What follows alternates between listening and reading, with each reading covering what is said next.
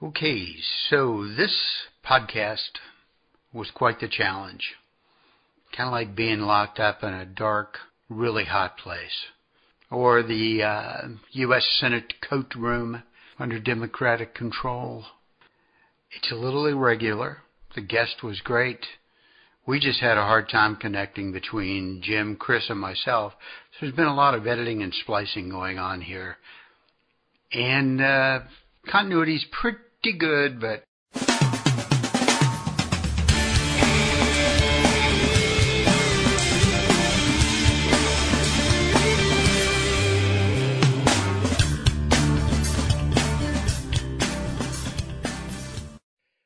Okay, hey, welcome to Model Railroad Hobbyist Podcast. Boy, I've heard that before. On the line with me today is New England's own James Lincoln and control guru Seth Neumann, who's out in uh, California.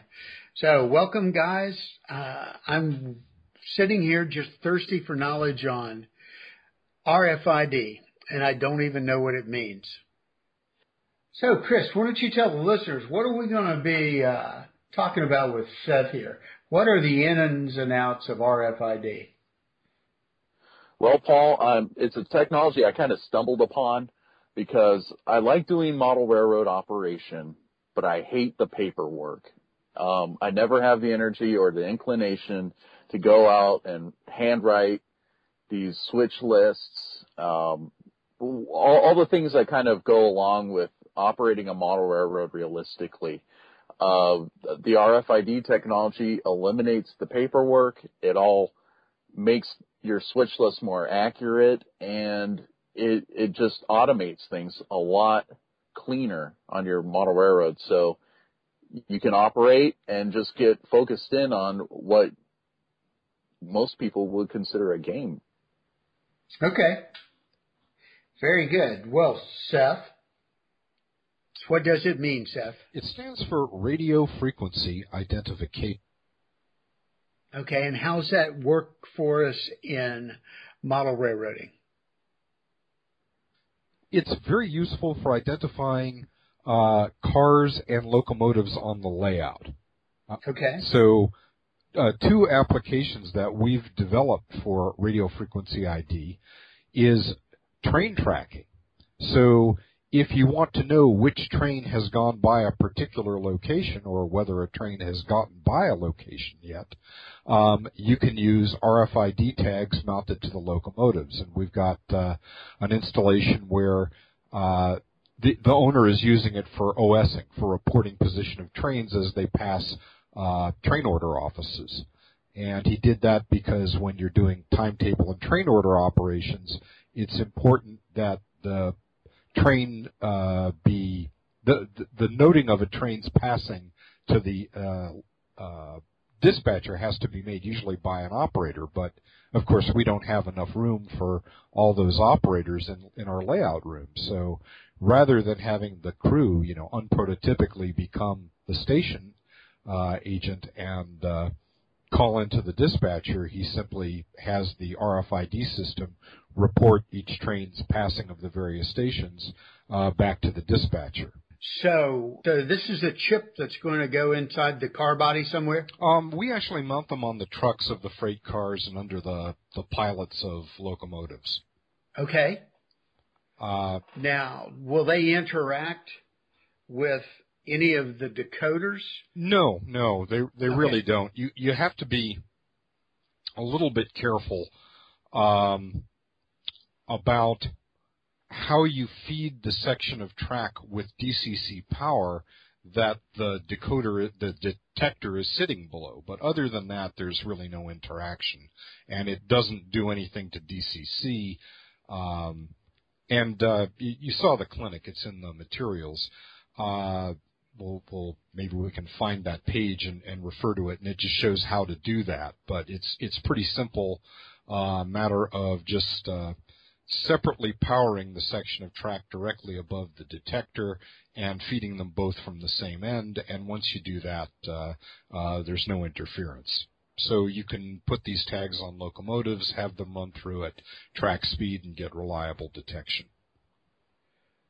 Okay, and the contrast would be if I had an optical sensor mounted between the rails that you know was I was using for uh, signaling and so forth. Is is that a good analogy?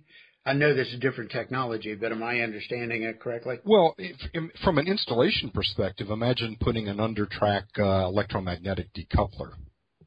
Okay. It'd be a it'd be about a little smaller than that in the same kind of technique. You know, you just cut a hole in the roadbed, stick the uh, sensor head, which is about an inch square by maybe three eighths thick, up underneath the roadbed, and then you're good. Um, we, as I say, like to mount them on the trucks because that keeps you a uniform distance, about four tenths of an inch, over the top of the detector head, which is right in the middle of the sweet spot and you'll get very reliable reads doing that. Okay. Um, this so, is essentially it's essentially the same tech. It's exactly the same technology that railroads use. They they have RFIDs on every single car, every single locomotive, and they pass by readers at yards it does essentially this. You're asking RFID to do essentially the same thing that it does for real railroads, honestly. That's exactly right. I mean, we're we're replicating the function, we're replicating the technology. Um, you certainly could mount them on the sides. Um, although the way the railroads do it, obviously they're dealing with much more expensive equipment, is they stick a tag on each side of the car. Uh, we, you know, model railroaders being cheap as we are, we'd, we'd rather do it with one tag so it's a little easier to mount them in the roadbed. But yeah, other than that, it's exactly the same thing the railroad does. Okay. All right. Uh, and so let's just go ahead and tell the people that the uh, the website is Model Railroad Control Systems, uh, the name of it, and then the uh, web address is, of course, uh, modelrailroadcontrolsystems.com, and that's all one word, no breaks in between. And that uh, where we start getting the information about what uh, Seth is talking about. Okay. Now, how long have you been involved in this?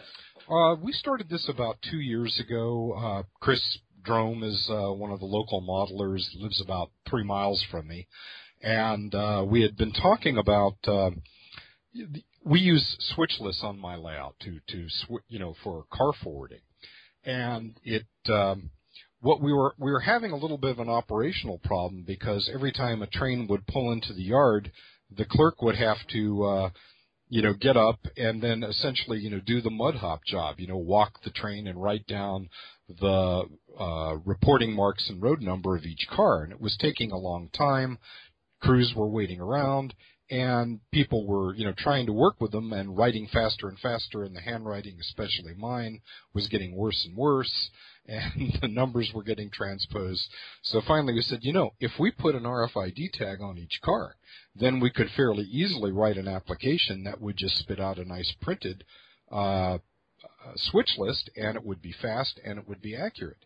And Chris is a professional programmer and he said, I could do that and he did. Okay, I'm just reading on the uh, the website. Yeah, uh, I apologize for that. We were putting up a nice new polished one with a a store, but uh, it's probably still a couple of weeks away. But uh, well, that's okay. Yeah. I mean, I'm a novice at this, so anything is you know startling news to me. okay. Okay, so then Jim's comment that this is just replicating the same thing that the uh, the real railroads do. Okay. Do you silly question, but you incorporate this on your own railroad and during the op session? Oh, absolutely. Yeah. We, okay. Uh, the way my railroad works, and Jim, I, I, this is Western practice, but it's probably true in, in, in Jim's world too. Most yards don't actually have a yard master because they don't have a dedicated switch crew there are a bunch of locals uh, and industry jobs that work out of the yard on my layout, which is Milpitas, California. And as far as I know, way back into the Western Pacific era, uh, never had a yardmaster or a dedicated switch engine. Um, so what would happen is there'd be a clerk sitting in the office who was responsible for keeping track of what was in the yard, but essentially a crew would go on duty and they would get a list of here's all your cars and here's where you're taking them and Uh, it's up to the conductor to figure out, you know, what order he wants to put them in and what he's going to do with them. And, uh, you know, maybe if the clerk says, you know, it would really be convenient if when you're done you move this cut of cars over to the next one before you left, they would do that. And so there, there's not a dedicated switcher. There's just crews coming in, fishing out what they need, and taking off to do their work and coming back and sorting it out. Um, so for that kind of operation, uh, the switch list is very handy. You know, Jim, conductor Jim, here's your list of cars. And conductor Jim looks to see where the cars are, uh, works out a plan to get them, um, you know, maybe tries to keep it neat for the next crew that needs to come in, and, you know, heads off, uh, uh, to do his work for his customers. Yeah, in, um, some of the yards around here, um, then it was essentially the same thing. And it was, uh, oh, let's see, in Middleborough Yard, there was no yard master. There was like four or five locals and you did all the work. And, uh, it was kind of frustrating because there were two trains. There was the train that brought all the cars to Middleborough, which was the B, the B725, which came down the Framingham Secondary. And he had all of his stuff done, although he's a great conductor. He had all of his stuff done by the yardmaster. All the yardmaster make sure that all of his paperwork was in order and and all that stuff. And in Framingham, uh, which is where the main freight that from Selkirk brings in all the freight, they had a yardmaster. Well, Middleborough, you had to act as the yardmaster and make sure all that you know you had to correlate all the the the correlating train, which was the B726, which came from Middleborough, uh, went up the um, the main up to Attleboro, and then you swap trains. Then you um, you had to do all that paperwork. So you had to make sure that you got all the the hazardous material paperwork from Danny, who was the conductor coming for the 725. I had to make sure that you had all all his paperwork and the corresponding paperwork that, to, to give him. But you also, it was like a lot of work. And then you had to go out, and there was no car knocker there either. So you had like 60 or 70 cars. You had to go walk outside after after doing all the paperwork. You had to walk outside in class one, 70 cars. And every time I did it was always raining. so, of course. Yeah, yeah, you know, it, you know. So they started calling me for that job. I'm like, no, no, no, I'm not going. Sorry. You can somebody else can do it. Well, but you're cut. No. How about no? Every single time it was raining or like just some awful weather event. But the, yeah, it, it, a couple of the uh, Readville used to have a yard master, and then they took the yardmaster out, and the same kind of thing. All the local crews would do the uh, appropriate work, paperwork and stuff. So carry on. I'm looking and within your guys' system. Now, this is a system that's commercially available that you've developed. Am I reading that right? A great. It's, it is not a fully built commercial system. Some of the code and most of the um, board designs are posted on the Arduini uh, Yahoo group, uh, which is a group we founded to support a lot of these activities. So it's open source. Um, and uh, you know, it turned out a lot of people had different requirements, but if you have an application that's pretty much like what we did, either uh, uh, reporting for um, uh, you know OSing trains or the uh, switch list application, uh, you can just send me an email and we'll we'll get you a copy. Um, at this point, it requires you know a little bit of database expertise. We are trying to uh, you know, make it plug and play, I guess is the best way to describe it. Okay. Now, you, you say that and OSing. What does that stand for? I have no clue. Um, I think it originally standed for either on sheet or on station. And the reason was that each uh, operator in the days of timetable and train order had a train sheet, which was a log of all the trains that went past him. And as a okay. train went by, he would write down the train and uh, the time and whether it was flying flags showing that there were additional sections and that sort of thing. And then, uh, you know, as traffic on the train line, the dispatcher's line allowed, he would call it into the dispatcher with the time that it went on sheet or that it passed his station. Uh, there's no agreement on what it originally stood for. You know, I think it finally got to be like, you know, what is okay? You know, okay is just a thing now. Okay. Um, and and OS, you know, as far as anybody, I think who's still working in the railroad industry was, you know, lost in the mists of time. Okay, so your readers and stuff can communicate back via Ethernet or Arduino. Is that, am I understanding what you just said? That's correct. Each each reader stack, and this is on one of the charts here, if you uh, somewhere in the range of 20 to 30, if you uh, fish through the presentation. But the idea is that the Arduino is a little controller, and it has uh, connected to it uh, an Ethernet what's called an Ethernet shield, which is just a device that allows the the little controller to read the reader and send the information out uh, over Ethernet. And this whole stack is about a hundred dollars to build, and uh, it communicates with a little with another computer, uh, which acts as a server and collects all this uh, information and keeps a database of the cars, so you can print your um, your uh, switch list. So I've looked at your website with your with your uh, model railroad. You sent us that link, and uh, some of those items are beautiful. Some of your scenery and some of the buildings you've already got in place. Well, thank you. Very, very nicely done. Uh, You sent us a link? I don't see Yes, it. I don't see it in the chat. no, it's in the email that he Oh. gave you ahead of the uh, of the thing. Same Wait. place where I got. Uh, Oh, you mean I'm Control you mean. I'm actually supposed to do research before these things?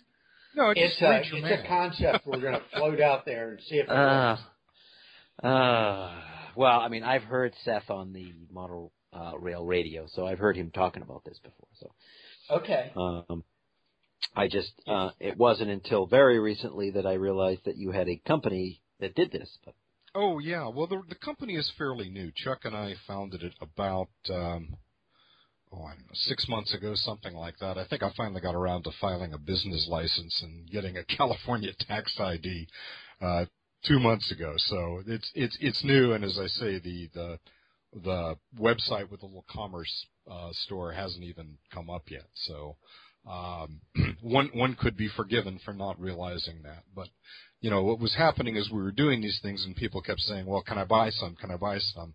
And we finally said, you know, getting these things together as group buys is just getting to be kind of a nuisance and we're doing enough business that at some point, you know, if anybody ever got audited, you know, there'd be a lot of questions. So we just said, might as well get legit. And of course we decided to do it in California, which, you know, is, well, Massachusetts is probably the same, you know. How many permits do you need to do a little, uh, uh, model railroad electronics store out of your, uh, out of your, uh, home office? mm. yeah, it's not. Uh, I don't. Well, who knows? I, I I- I've heard California can be pretty. I don't. Massachusetts may be bad, but it's not as bad as that. So, anyway. I mean, although I will say this, I remember when I I tried to do a business down in Florida. Getting off track, uh, but I um I went down there and it was you know, I was I was working out of this job site and that's where I was and I had to I had to go get a business license in uh, West Palm Beach or Palm Beach County, and um when I went to the county, I forget whether I went to the, whether this was the county or the they said okay well we're going to send somebody out to inspect the location um, before we issue the license. And it's like, it's a parking lot. Uh, Where I parked the truck is that address. Well, we have to send somebody out. This is okay. So until that occurs, then my applications for the license will work as the license. No, you have to wait till we go and check and come back to you. And then even though I paid you the money, yes, and to I said, okay, so until I get that, I can't eat. To this day, that was 1999. I still have not received word from Palm Beach County that they actually went and looked. they weren't quite that bad, but it was just one of these things of, you know, yes, you can register for this, but you need to get the number from that guy. And, you know, just Mhm. went around in circles forever until finally, you know, we, we got the right guy with the first number. And, uh, but, you know, that's, life in the big city, I guess. yeah, there you go. Life in the big city. Okay, so then this is embedded, uh, I would guess, pretty deeply within your operating sessions. Yes, it is. It, it's really been a a, a huge improvement.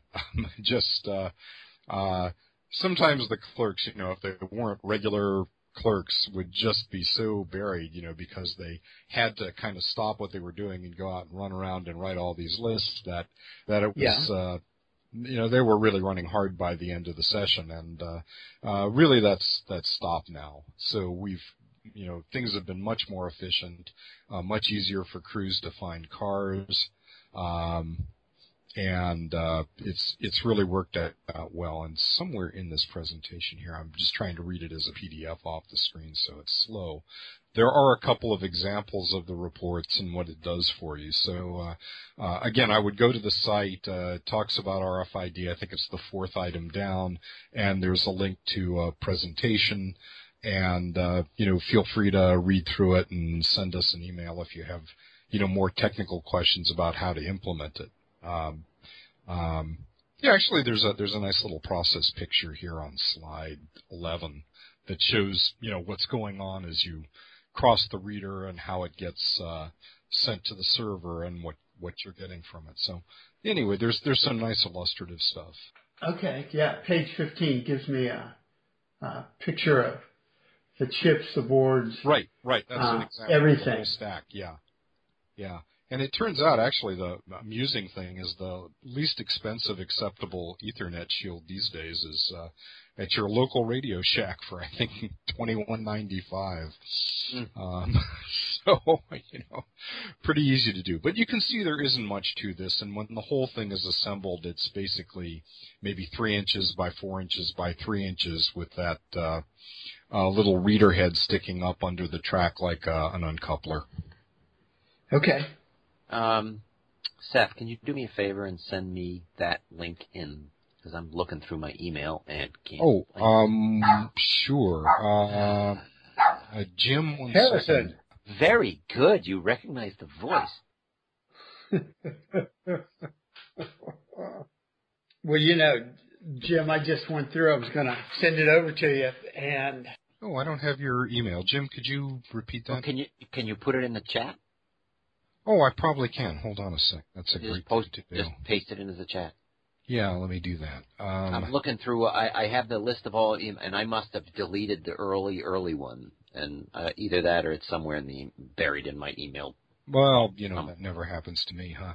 Well, um, there's, nine, there's been 19 individual messages back and forth as we actually, set this. Actually, up. it came back. It comes through as like 28, but okay. So when I went and I'm looking through all of them, and I think the very earliest ones, I must have just nuked them. Well, mine was here right before I called you guys because that's how I got the uh, Seth's phone number and the uh, model railroad control systems. And now I can't find it because it's the one that has the uh, listing for Seth's uh, railroad also, which has, like I said, some beautiful photos in it. Well, I've been really blessed. A lot of my crew are amazing structure builders. So, uh, uh, uh, you know, it seems like all I have to do is is build a mock-up, which you know is like three pieces of foam core with uh, uh, an industry name scribbled on it, and it's like I want to build it, me, me, me, and uh, well, the one with the uh, stone that won some award at a show? Oh, well, actually, a couple of them did. Yes, the Kaiser Sand and Gravel. Isn't that a? Oh, that is so. That is beautiful. Yeah, so he did an amazing I, job. I yeah, and I still don't have that in the chat. But, and so this is all just your layout, right? Um, the the layout picture is is the page for um, our local um, invitational operating uh, meet that we hold every other year. It's going to be this March 19th through 21st called Bay Rails. And ah. so what you're looking at is the page for my layout in Bay Rails. And uh, since it's okay. my website, I've just been happily embedding my stuff in there.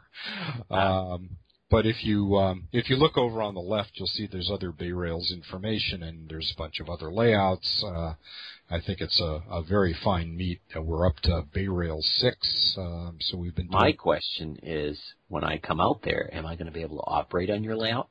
Oh well, uh, absolutely. Um, Okay. So I. It'll cost you though. Uh, oh, be yeah, quiet. uh, not too Be much. quiet. Don't pay attention to the man behind the curtain. Yeah, you know, spe- special for our friends, you know. Um, you get the the friends and family discount. But yeah, absolutely. So are you coming out for Tom's show? We'll um, Yeah. see if we can. Uh, uh, he certainly wants to set up a tour, and I was thinking uh, we could certainly hold an op session.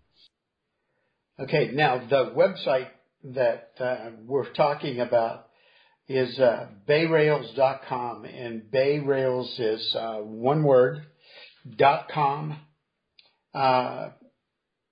Uh, so that will take it to you, and you'll see the photos of Seth's Railroad, and then, like you said, on the left are other choices you can make. But yeah, I love that sand and gravel facility. That is really neat. Yeah, we've we've got a lot of you know uh, construction materials industries, and there's um, I'm not sure if we have it up in the photos yet. Let me let me let me see here. Um, but uh, there is a uh, cement reload which is uh, very prominently visible from one of the major freeways in the area, um, and uh, uh, that is probably going to be complete by Bay Rail. So let me just see if we have a shot. Yeah, it's this uh, picture here that says Lehigh Cement Reload. Um, so that's a, a, a real facility at Highway 880 and Industrial Avenue in Union City, and and uh, there's a whole bunch of uh, structures that go with that that have not yet been placed on the layout. So as you can see, it's just sort of sitting on top, and the the building is clearly on the surface rather than firmly planted. But we'll we'll have that cleaned up by March. Uh, and it's very nice. And there's a little animation. In fact, there's another Arduino in there, and its job is there's a little um, stoplight under that awning you see on the front of that picture to tell the trucks, you know, to ad- to to move forward and you know Right. come under the tipple, and that cycles you know from red to yellow, red to yellow, and there's it's near Hayward Airport, so it's also got a air, aircraft warning light on the top. Um, and there's interior lights and so forth. So it's a beautiful job. Same guy who did the uh, the gravel pit. Oh, well, he does does very good work. Excellent work. I like that. Okay, so so we've got the RFID for monitoring the the cars. You know where they they are on the road because I I don't think at least any of the uh, three big model railroad groups that we have here in Phoenix. A couple of them are computerized so that the ones in the uh, Stillman Railroad Park can be automated. Scottsdale built a uh, very nice, this goes back to 2010, built a very nice building and allowed three model railroad clubs to go into it. And the only condition was when the park is open, you have to have your trains running. So that's the Scottsdale Club. Yes, well, that's the one at uh, Scottsdale Road and uh, Indian Bend. So it's got live steam, O scale, N scale, and then it's got the whatever the appropriate word is for like the Disneyland train size. There's a old Magma copper steam locomotive there and a couple passenger cars, one of which was a Pullman. Um, they've been restored. But these are big uh, model railroads, and so Scottsdale over the last couple of years has using Digitrax, I think, for the uh, the LocoNet, put in uh, block detection and so forth, so that they can actually run the railroad by computer. Yeah, my understanding. Um, I've been working with uh, uh, Doc Schaefer um, of that Okay. club, and actually he's going to be open this weekend for uh, uh, Desert Ops, and I think we're going to come by there Thursday morning. And one of the things he wanted to talk about was using some of our uh, uh, CP Node Arduino-based uh, nodes to do some of the control work. So. Uh, you know, it's a neat application if we can make it work for them, and uh, they seem to be pretty excited about it. So, uh, uh, you know, they're they're as you say, it's a large club, and they're really doing some progressive things with electronics. Uh, yes, they are, and I've operated on the Thunderbird uh, Club before, which is at State Fairgrounds, and again, they have, and this is a long-term relationship with Thunderbird that goes back, I guess, decades, uh, where they get their place. Uh, I guess pretty much rent free under the grandstands at State Fairgrounds. And their caveat is during state fair, county fair, whatever, you have to have your railroad up and running. So people can do that. And it's in a separate room, but it just had banks of windows and they take the covers off and then the people can, uh, look in there. Cause I just did three locomotive, uh, DCC sound conversion for one of the guys so that, uh, he could run his daylight train down there, but they have to do it. They have to have warm bodies there to run it. I said, you guys aren't automated like Scottsdale? And he's just kind of, no, not yet. Hello, this is actor Michael Gross, and you're listening to the Model Railroad Hobbyist Podcast. Seth, I, I saw a few videos online, um, and I posted them on the, the Facebook page for the Railroad Hobbyist Podcast. And what, what they demonstrated was uh, a car was going across this reader, and the reader would pull off the identity of each freight car, and then a switch list was generated from that. How, is that what you would consider refined technology now? Uh, uh, is it something that's being implemented in mass with uh, other layouts that you know of? We've done three or four, three of which are doing the switch list app, and a fourth is doing an, OSing or train position reporting application. And uh, then we're also working with one very large club that wants to use it for uh, uh, tracking of members' equipment. And uh, you know, they being a club are kind of hung up on some club issues at the moment, but I think they'll get back to it. Right. Well, what sort of costs is uh, going along with the reader and also the RFID tags? Is oh sure. Um, so the reader stack, you know, we we had talked about a little earlier, um, consists of an Arduino processor, a uh, a shield which interfaces with the reader itself, and an Ethernet board uh, so it can get back to its server, which has its database. And that whole stack is roughly a hundred dollars. Okay, so hundred dollars per reader on right. a layout then, right? Right. Okay. And we've also made a dual reader, so if you're, you know, you have maybe two leads into a yard, you could put one on each lead, and they would share the Arduino and Ethernet and so forth. So you could do two for, you know, call it 140 and one for 100, more or less. Okay. Um, the chips are we use the it's basically the same as the kind of chip your your veterinarian would put in your cat or dog. So it's okay. about um, a centimeter, a little less than a half inch long, and about um, oh 50 mils, something like that across. Um, so you know, pretty small. Um, um, you could hide it in the uh, brake plumbing uh, on the bottom of your car, but uh, we have a method that you know has worked well for me anyway uh, of just mounting them on the uh, trucks of freight cars, uh, and that's in the presentation. There's a around I think page 20. There's uh, several slides that show how to do that. Um, so pretty right. easy. You can do your cars for about um, about a buck seventy if you buy them in several hundreds, uh, maybe two bucks a piece and hundred or two hundred. So, you know, mm-hmm. for a club doing a buy of 5,000, I think they would probably be in the dollar and a half range, maybe a little less. But uh, that's not really that much considering, you know, installing like a decoder in each one of the your cars, you know, which is about twenty dollars a car. So yeah, that that's that's really economical. Oh yeah, yeah. Compared to the um, SoundTraxx car decoder, or well, even in the days when cars came with plastic wheels and X2F couplers, yeah. we'd spend that much on wheels and couplers. Um, Absolutely. Um, so I don't think it's unreasonable, although obviously it's a little daunting if you say, "Well, I have three thousand cars. I think I'll do them all over a weekend." you know? Yeah, Yeah, absolutely. Any any sort of project in that sort of scale is rather daunting, you know. Yeah. Um, yeah. So so what kind of software do you use?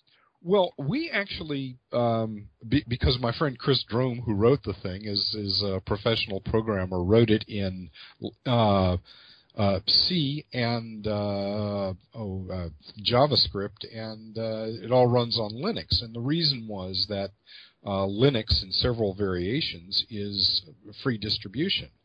Um, the version on my layout is actually running on a little computer about the size of a smartphone um, called a Raspberry Pi. And the mm-hmm. Raspberry Pi, which is about, you know, as I say, a little smaller than a smartphone, and it's in a little plastic case, and it uses a cell phone charger for power, and it's got, you know, Ethernet and a couple of other things built in, and the whole deal is like fifty dollars, and the program lives on a little SD card like you'd put in your camera. So I think the whole server all in is less than sixty dollars. And so the idea is I think when uh, if if you wanted to get one from us, what we'd probably do is just load everything onto the Raspberry Pi and ship it to you, and you would just plug it in, and then plug it into your, uh, you know, if you've got a hardwired Ethernet in your house, just plug it in, and you know, poof, it's all there.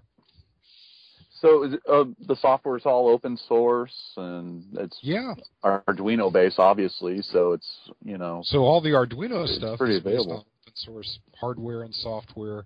We have a little bit of code that runs on the Arduino. I think we've posted it. If you if you are really anxious and want to try it before we get the final production model railroad control systems website up, just send me an email. Um, uh, it's it's right on the Model Railroad Control Systems page, and we'll get you a copy of it. And uh, you know you're welcome to play with it. And uh, you know, obviously, if you come up with something great, we'd love it if you contributed back to the community. But that's up to you. Right. So, um, oh, what what is the Model Railroad Control Systems website? Could you just say the URL and maybe we can sure. Um, yeah. So model rail, it's it's all all one word, model railroad control systems, and this is a little company that uh, my partner Chuck Catania and I uh, created uh, because we had been out um, doing open source things with Arduinos for signaling, for RFID, for uh, telephone control. Uh, mm-hmm.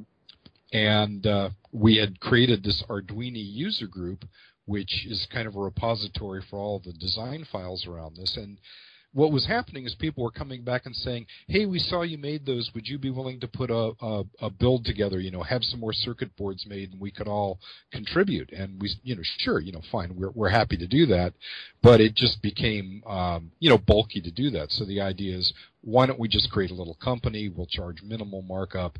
We'll have a web store, and you can just go to it anytime you want and buy what you need.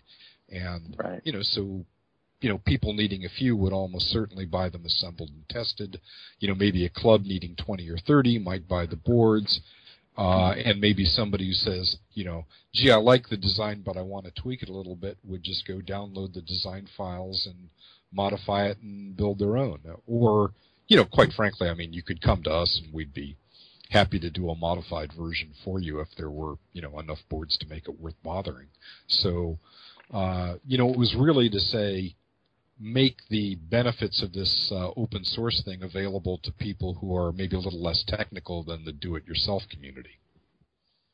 Yeah, yeah, I, I think that's a good plan. Um, it, it, I always think it's kind of funny um, that people are introduced to the game aspect of model railroading so late you know, you're introduced through a train set. You you get a bunch of track. You get all this stuff, and it it just seems to be more logical if it's sort of pushed or not pushed, but presented earlier on to someone just starting off in model railroad and say, hey, you know, there's this great aspect of model railroading where it's it's a game, and you can use this open source software and just sort of hit the ground running with it. So I, I think that's a that's a good plan. Just to, well, you know, make it more accessible just to regular, you know, people starting off, or maybe even they have a existing layout.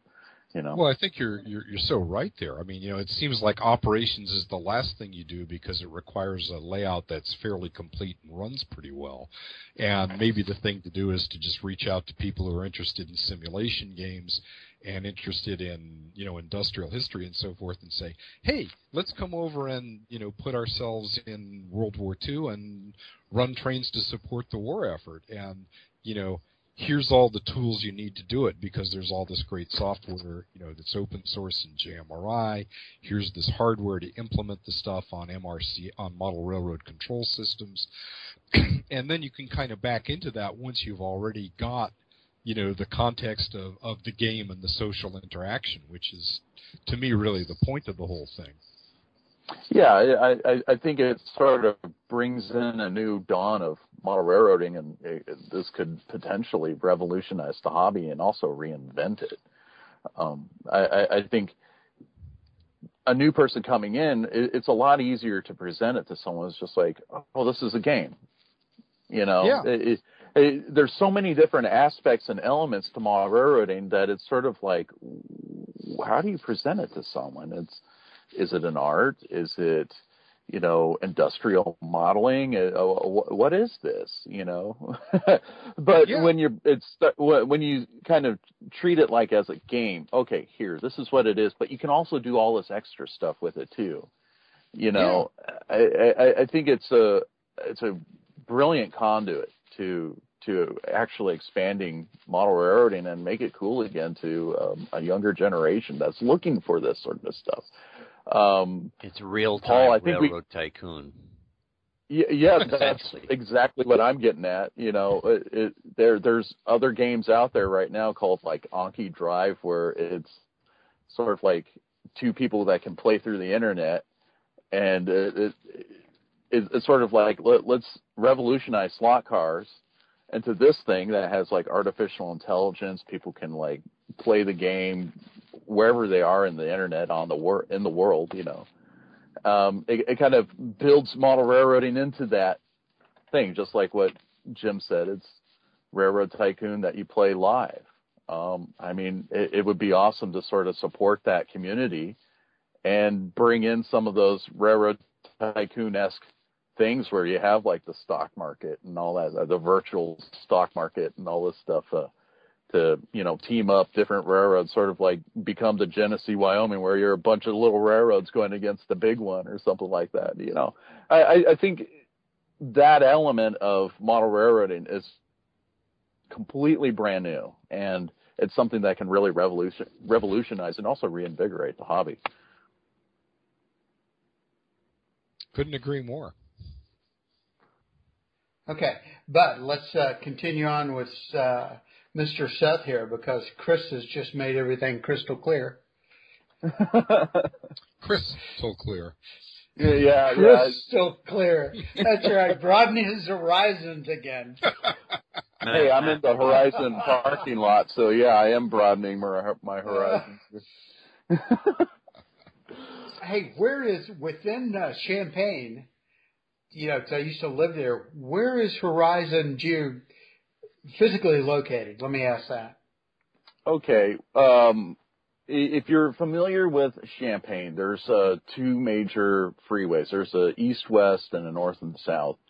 The Right. east and west is like the 74.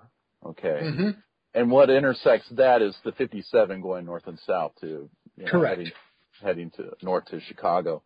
Um, Horizon is located closer to the 57. There's a, a cross street. I'd say the closest major cross street is Springfield. Okay. Um, and it, it's it's in that general vicinity um, that that you will find Horizons. It, there's a there's a I'm, I'm not sure what the predecessor railroad was, but there's a branch line that that streaks right on by. Used to be UP. Is it UP? Huh. Uh, when I lived back there, there was a UP branch that uh, served because, well, and I'm sure before UP, because I'm talking mid '90s, because I was just like you and going, what is the UP doing in Illinois? Yeah, this far down. That's what all the signage said. Hmm. So whatever it was before that, whether it was Illinois Terminal or, yeah, who knows? I don't know. That would have been um, MOPAC. Missouri Pacific. Missouri Pacific was in the Chicago area. Oh, okay. That makes sense. Okay. Ding, ding, ding. Jim gets surprised. Okay, back on point on topic after our little sidebar. Okay. Carry on, Chris. So going back into the RFID segment of the conversation here with Seth, um, so how long have, have has this technology been in development, Seth?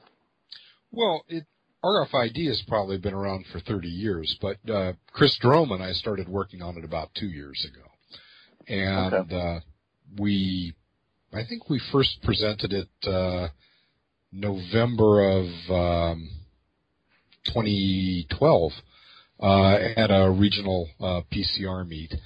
Um, so we've you know, we've been out there presenting it. There's an article with Kalmbach. Hopefully they'll publish it one of these days, uh, while the technology is still current. Um, and, uh, um, yeah, I mean, all the magazines have the same thing. They, you know, it takes a while to get through their queue. They, they, they actually have Yeah. contacted us recently. So, uh, you know, a, an article version of this presentation will be in MR sometime soon. Uh, we've implemented it on my layout and on a couple of other layouts locally in the Bay Area, and we're working with a couple of people a little further afield. Um, so there's, a, as I was mentioning earlier, there's a couple of uh, implementations of the switch list system, and uh, another fellow who's using it for, uh, uh, as I say, train position reporting, an OS system. Uh, and his problem was he runs a timetable and train order railroad, and it was uh, uh, just difficult to get the crews. So Seth, could you tell us a little bit about the history of the development of RFID as far as small railroad? Well, we we went back about two years. I know there are a few examples uh, that uh, you know people had posted on YouTube, and uh, uh, I think Paul Bender on the JMRI list had done some similar work a little further back. But we had a real need, uh, which is that my yard works with a clerk, and the clerk generates switch lists uh, telling crews what to do with the cars. And the problem was that every time a train would pull into the yard, he'd have to hop up and go play, you know, car knocker or mud hop or whatever and write down all the reporting marks and road numbers. And it took a while, and of course he was in a hurry to get it done so that people weren't standing around. And uh, the lists weren't very accurate, and particularly when I was doing it, they weren't at all legible. So we were talking about wouldn't it be great if we could just put RFID tags on the cars and uh, you know have a reader and then the computer could print out the switch list. So uh, uh, one of my guys, uh, Chris Drome, who's a professional programmer here in Silicon Valley, said, "Well, I think I can do that." And so we came up with this little system where essentially the readers are Arduinos with little uh, Ethernet interfaces that talks to a computer with uh, a database, and it keeps the car database and keeps track of who's had reads, and it uh, generates uh, the switch list reports. So, uh, as I say, we were working on that maybe two, two and a half years ago, and it, we had it working and in service, um, oh, just about two years ago now, and uh, we've done a couple of clinics on it. Uh, it's, uh, as I say, it's uh, eventually Kalmbach will print it, and uh, you know we've had real good luck with it. Well, I like the fact that it's operation without the paperwork. Having to do paperwork is just, I don't know, it seemed too much like work rather than fun. And, and what, what really clued me into RFID is just like being uh, interested in, into the technology and see where things are at was the fact that I like doing operation. I just don't like doing the, the paperwork part of it, you know.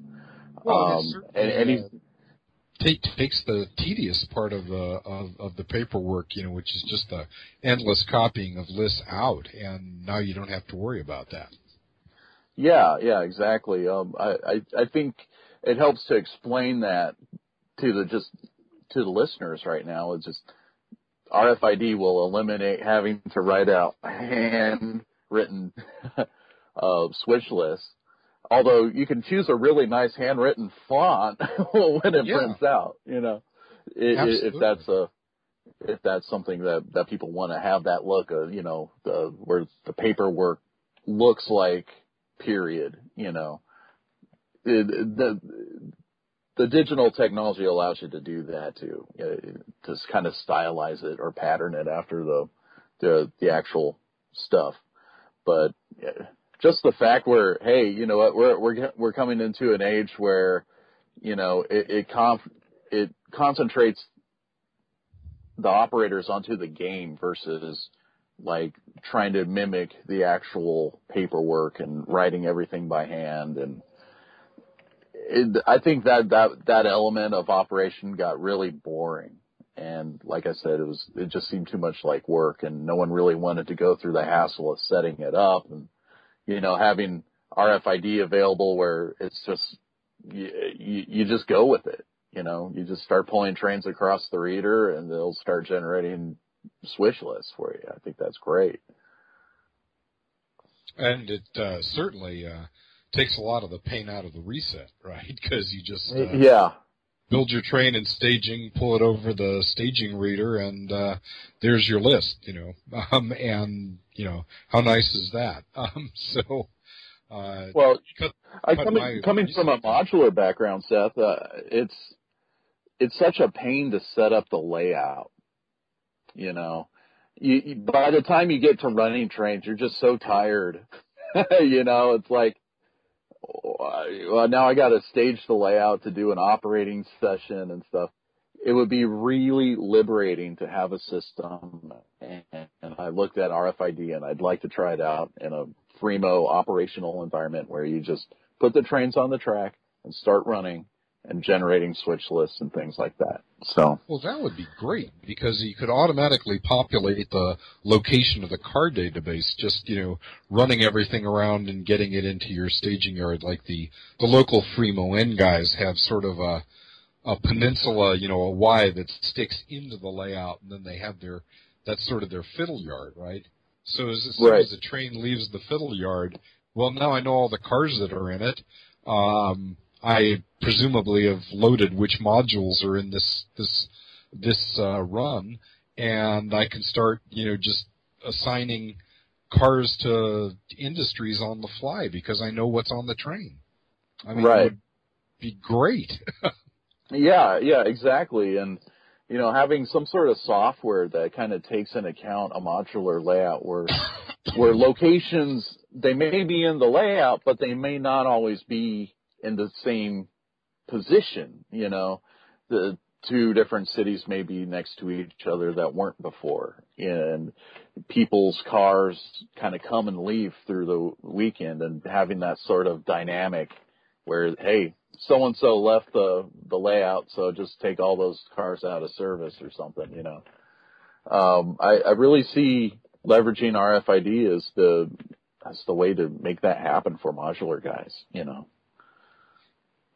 Yeah, well, you know, that's interesting you mention that because uh, at the Cincinnati show last summer, um, we were demonstrating our control point node Arduino uh, controllers with the hub group, and what they were doing was using uh, the CATS dispatching program, and they had written uh, uh, a program that enabled them to take their modules and stitch them together, you know, in pretty much any order you wanted um, with a minimum of, of handwork. And, you know, I was looking at and thinking, you know, gee, if they can configure their signal system, they would also know where all their industries were. So RFID would be an obvious add-on to that, you know, so the, you know, that's another technology we, we could offer a, a modular layout like that.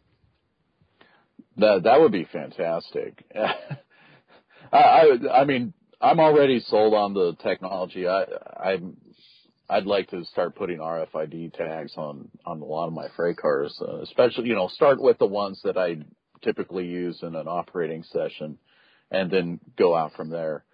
Um, the the readers are pretty inexpensive in terms of you know buying a new Genesis locomotive from Athearn, you know, where it's 300 bucks or something like that. So well, yeah, a hundred a hundred dollar reader is like, well, yeah, I could get three of those, and that's a good beginning to an operating session, you know. It, it's not even a non-sound four-axle diesel. not So- to put a, too fine a point on it. Yes, Yeah, Uh, yeah, definitely. you could you could get a small layout going for the cost of a nice sound diesel. Um, Yeah. So yeah, Well- that's absolutely true. Um, and and it also kind of replicates the prototype system because they use RFID tags on all their on all their equipment as of today. So it kind of replicates that uh, element of the of the prototype in in smaller scale. So yeah, I, Jim and I were just discussing that a little earlier in this b- before you joined. That, that that's exactly right. You know, we're we're basically doing the prototype job the way the prototype does it. You know, Yeah. because just like we don't appreciate spending our playtime uh, doing needless paperwork, uh, they don't want to pay people to do it. You know, so yeah, exactly. Um, Well, that and it's it's generally far more efficient. And then Yeah. if it you know there's also the the thing if the tr- if the car's not supposed to be in a train and it is, they can say, "Hey, uh you need to leave that one." Or or you need to go get it or things you know right. things that are supposed to be there aren't and things that aren't supposed to be there are and or they're out of order. That's normally what would happen is the um the hazmat. See that would be interesting if you could find some way to because that would add another layer to it is if you could find some way to identify things as hazardous material cars. Um you know that always needs to be something that you need to know where it is. Um You know, I think there's a lot of integration you can do with RFID, and that might be something too. I mean, if you're going to have like a an iPhone type throttle, and you go across an RFID reader, and it once it's once that once the computer realizes you have a certain car in a location on a train, it can sort of talk back to your your throttle and say, "Well, you're restricted to uh, 25 miles per hour or something," you know. yeah You absolutely can do that, and uh, you know we usually set the clerk up with a laptop because we want to print, but uh, we we have in fact had people walking around with tablets, you know, uh, like iPad Minis, just pulling their switch lists off the tablets and you know doing it on the fly, and uh, uh, the possibility of you know integrating. In our case, we had just written our own database because we had. Uh, um, at the time some minor issues with talking to JMRI's uh, database, but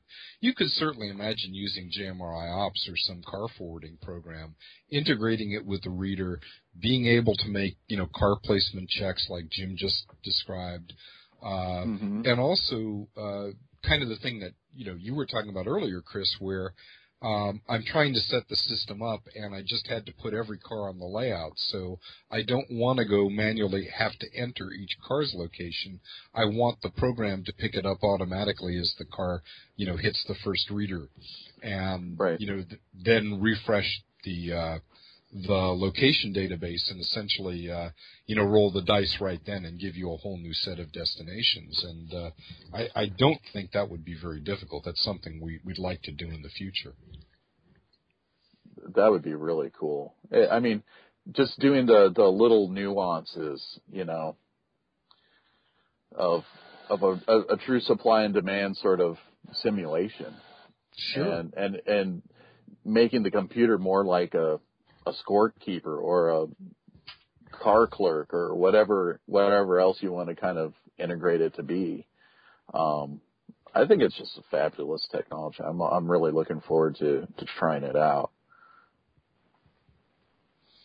Well, it's it's uh, it's all here. Um, next time you get out uh, west, um, you know, back to your Bay Area roots, you need to drop by and uh, try and set up an operation session for you. Um, Another, th- another, you know, another thing you could do is if you had, when you go past a reader, if you had a, if you had a reader in an intermediate location, acting as a hot box detector.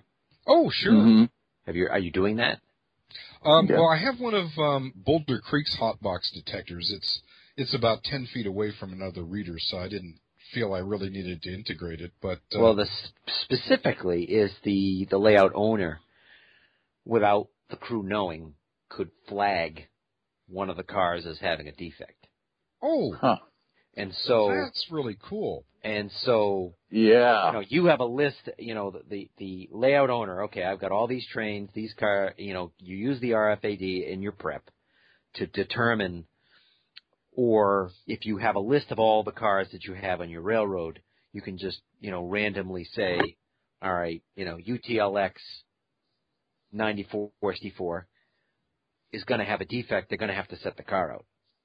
and so and so what you Yeah. do is uh, is you have the Arduino count. You know, every time a train goes over that uh, location, it Sure. count counts the axles, and if it gr- and it gets a hit on UTLX 9464, then boom, you get a defect. Yeah, absolutely. And, and or you know, do your own hot box detector or communicate it to the Boulder Creek detector, which will then, you know, tell you you've got a defect and what axle it's on. And uh, uh, yeah, that would be that would be just great. Now, if we're really devious, we could we could like make sure we always got the cover car on a train full of hazmat. Right. Well, the yo, and then they oh, have to yeah. try to move their train without cover. Well, see, on a train, on a train with hazmat, normally, I mean, unless it's like a a key train where they only have one, you know, you've got a. It al- it always killed us because you know we've got what eighty seven cars worth of. Um, Back um, crude. no, no, no, not crude, but um, uh, uh, ethanol, and we have one uh, one covered hopper between us and it. It's like, yeah, Yeah. that's going to protect us, sure.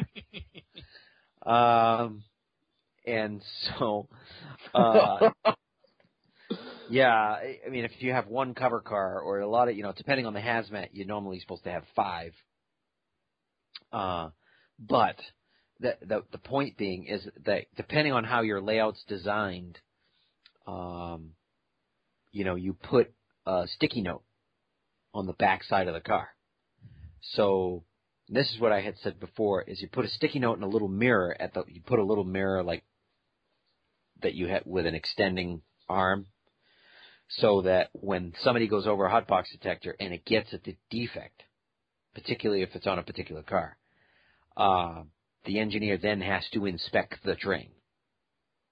And as he goes down the as he goes down using the mirror on the backside of all the cars, he'll see the thing that says defect set out. You know, bad, you know, hot box, set out car at next location, restricted to 10 miles an hour. Right. And then you being the layout owner would know that that car is in there. And if he doesn't do that, then you could say, hey, and and he happens to be in like, in the next town. It's like, hey, what you doing? And he's like, oh, I'm just running my train. Uh, did you go over the hot box detector? Yeah. Uh, did you get any defects? Well, yeah. Did you stop and look? No. Don't you think you oughta? Why? It's just models. Why don't you look? That's part of the game, dude. you know, I, I just had a, a thought about the, the defect detector too. Um, I think you could put a, an axle count for each RFID tag. So you don't need to worry about manually counting the axles. If you have a database with the axle count already in it Right. per car, the, the It's the defect cars, detector will not- just it will just pull up that info from the the database and just say, okay, well, I counted this tag, this tag, this tag, this tag, and this tag, and multiplies or or adds up all the the wheels. There's your axle count, you Right. know. That's what I was thinking. Is that every car, every car would count as four axles. Yeah, You know, a, a, like a default four axles, and you know, hey, if if you have like a, a six axle car, you would just put that into the database. And right? Yeah, that would that would be a gonna be- beautiful way to do it. Yeah, it's not going to be very far off anyway. I mean, the the Boulder Creek one is pretty good, but it's it's not hundred percent. But you know, it's always close. So, Yeah. I mean, you know, the point is, you know, you know roughly what part of the train it's in, and that's Oh, so the Boulder Creek one actually counts axles? Yeah, yeah, he's got a nice little infrared detector that Oh, really? just shoots across the the rails, and uh, you know, every so often you'll notice because you get an odd number of axles, but you know, usually it's close. You're listening to UP detector milepost ten dot three. um, you have a hot box on, you know, axle so and so. You know, stop now, stop now. Um, but it's it's it's surprisingly good, and uh, you know most of my crews, then, to their credit, you know, we'll immediately get on the radio with the dispatcher and ask them what to do, and you know we always just tell them walk the train and then you know call and proceed. But um, unfortunately, he's going into hidden track where the detector's uh, located, and it was. You know, mostly Oh. to confirm that the train was together when it went into hidden track. Ah, Ah, yeah. So I didn't really want him stopping and taking the train apart there, but well, well, that that's Right. I mean, it depends on where it is in the on the layout, but yeah. or which, Um, which direction they're going. You know, yeah, yeah, I guess if they're coming out you could do that. So and and we know that, so that's a good point. and that would be Uh, that would be tremendously aggravating. They're just starting their trip, and bang, Oh man. says you get to set a car Welcome out. to rail, you know. Oh, and it's your cover car, so you have oh, to and go. it's diabolical too because it's right by a industrial district where there's usually not a lot of room. So somebody's going to get really burned if they left a car there. That's a Oh, great yes. idea. Isn't that great? uh, yes. Uh, I, I've only I've only ever had. Normally, hot boxes, hot box detectors give you false readings. I've only ever had one actual defect. So when I was doing that type of thing. So, which was good. I had a very uneventful career in freight. Uh oh.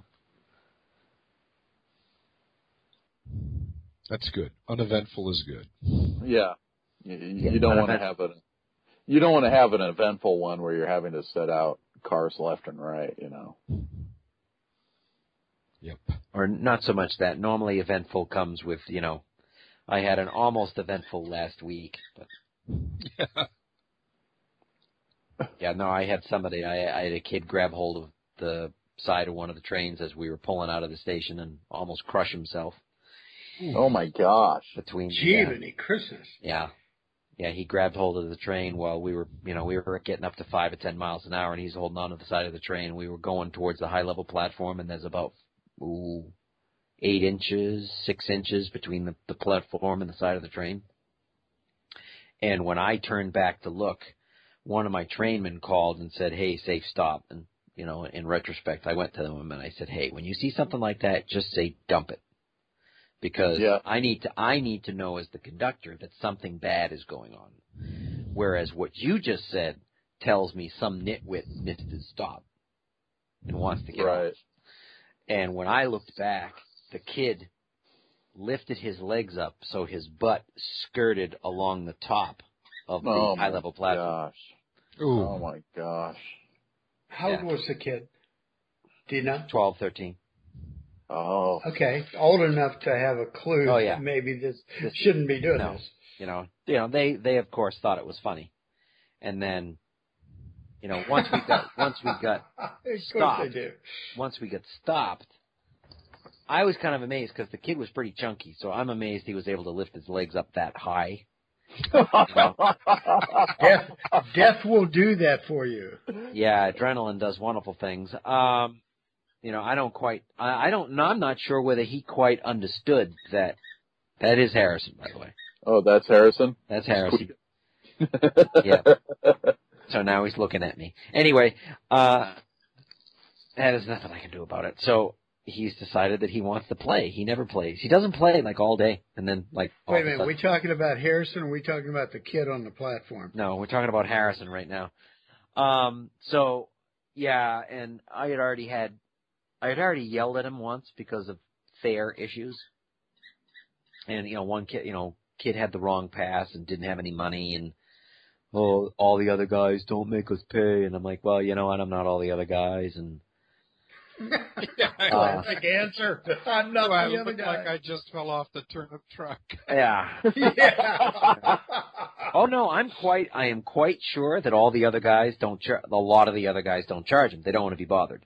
They honestly Yeah. don't want to, you know, if they've got something in their hand, they'll like let them go because, you know, all I'm doing is charging them a dollar sixty. It's not like they're going to be out a mint, but you know, so all I could is a buck, and it's like, so they got off the train. I yelled at them, and then I let them back on and brought them to where they were going to go, and then they did this.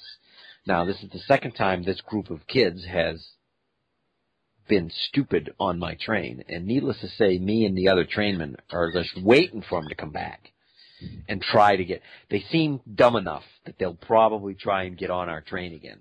Ha ha ha. Oh boy. Uh huh. I think not. Uh, it says, well, you can try to get on my train, and if you get on this train, I'm going to keep the train stopped here, and we're going to wait for the police to pull you off. Because you're never going to ride my train again. Ever.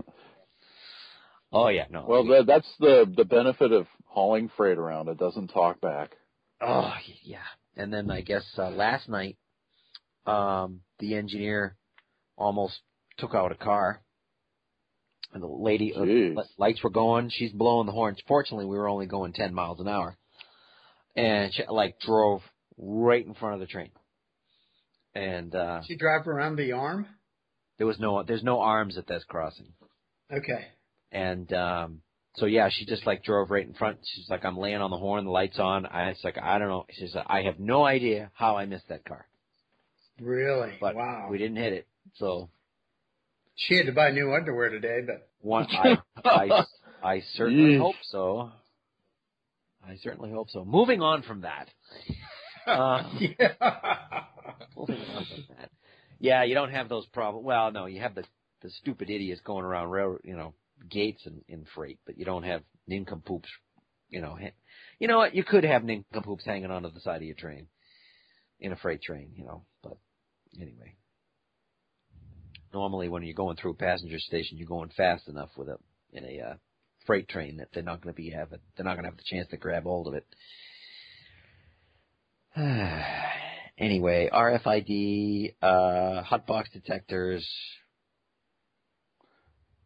Anything that needs a car count, Yes. RFID is like perfect for that. Um, is there a certain range, say like on multiple deck layouts, that you got to be aware of when you're installing a, a reader set? Um, not so much. Um, there's a slide in the presentation. Um, let's see here. I, I, I went and closed it, but uh, uh, anyway, there's a slide. I think it's around 32 or 33 that shows you the geometry. The good news is that the these tags are the technical term is 125 kilohertz EM 4100. Uh, they have a range of about an inch, inch and a half, and the Oh, sweet okay. the sweet spot's about uh, half an inch.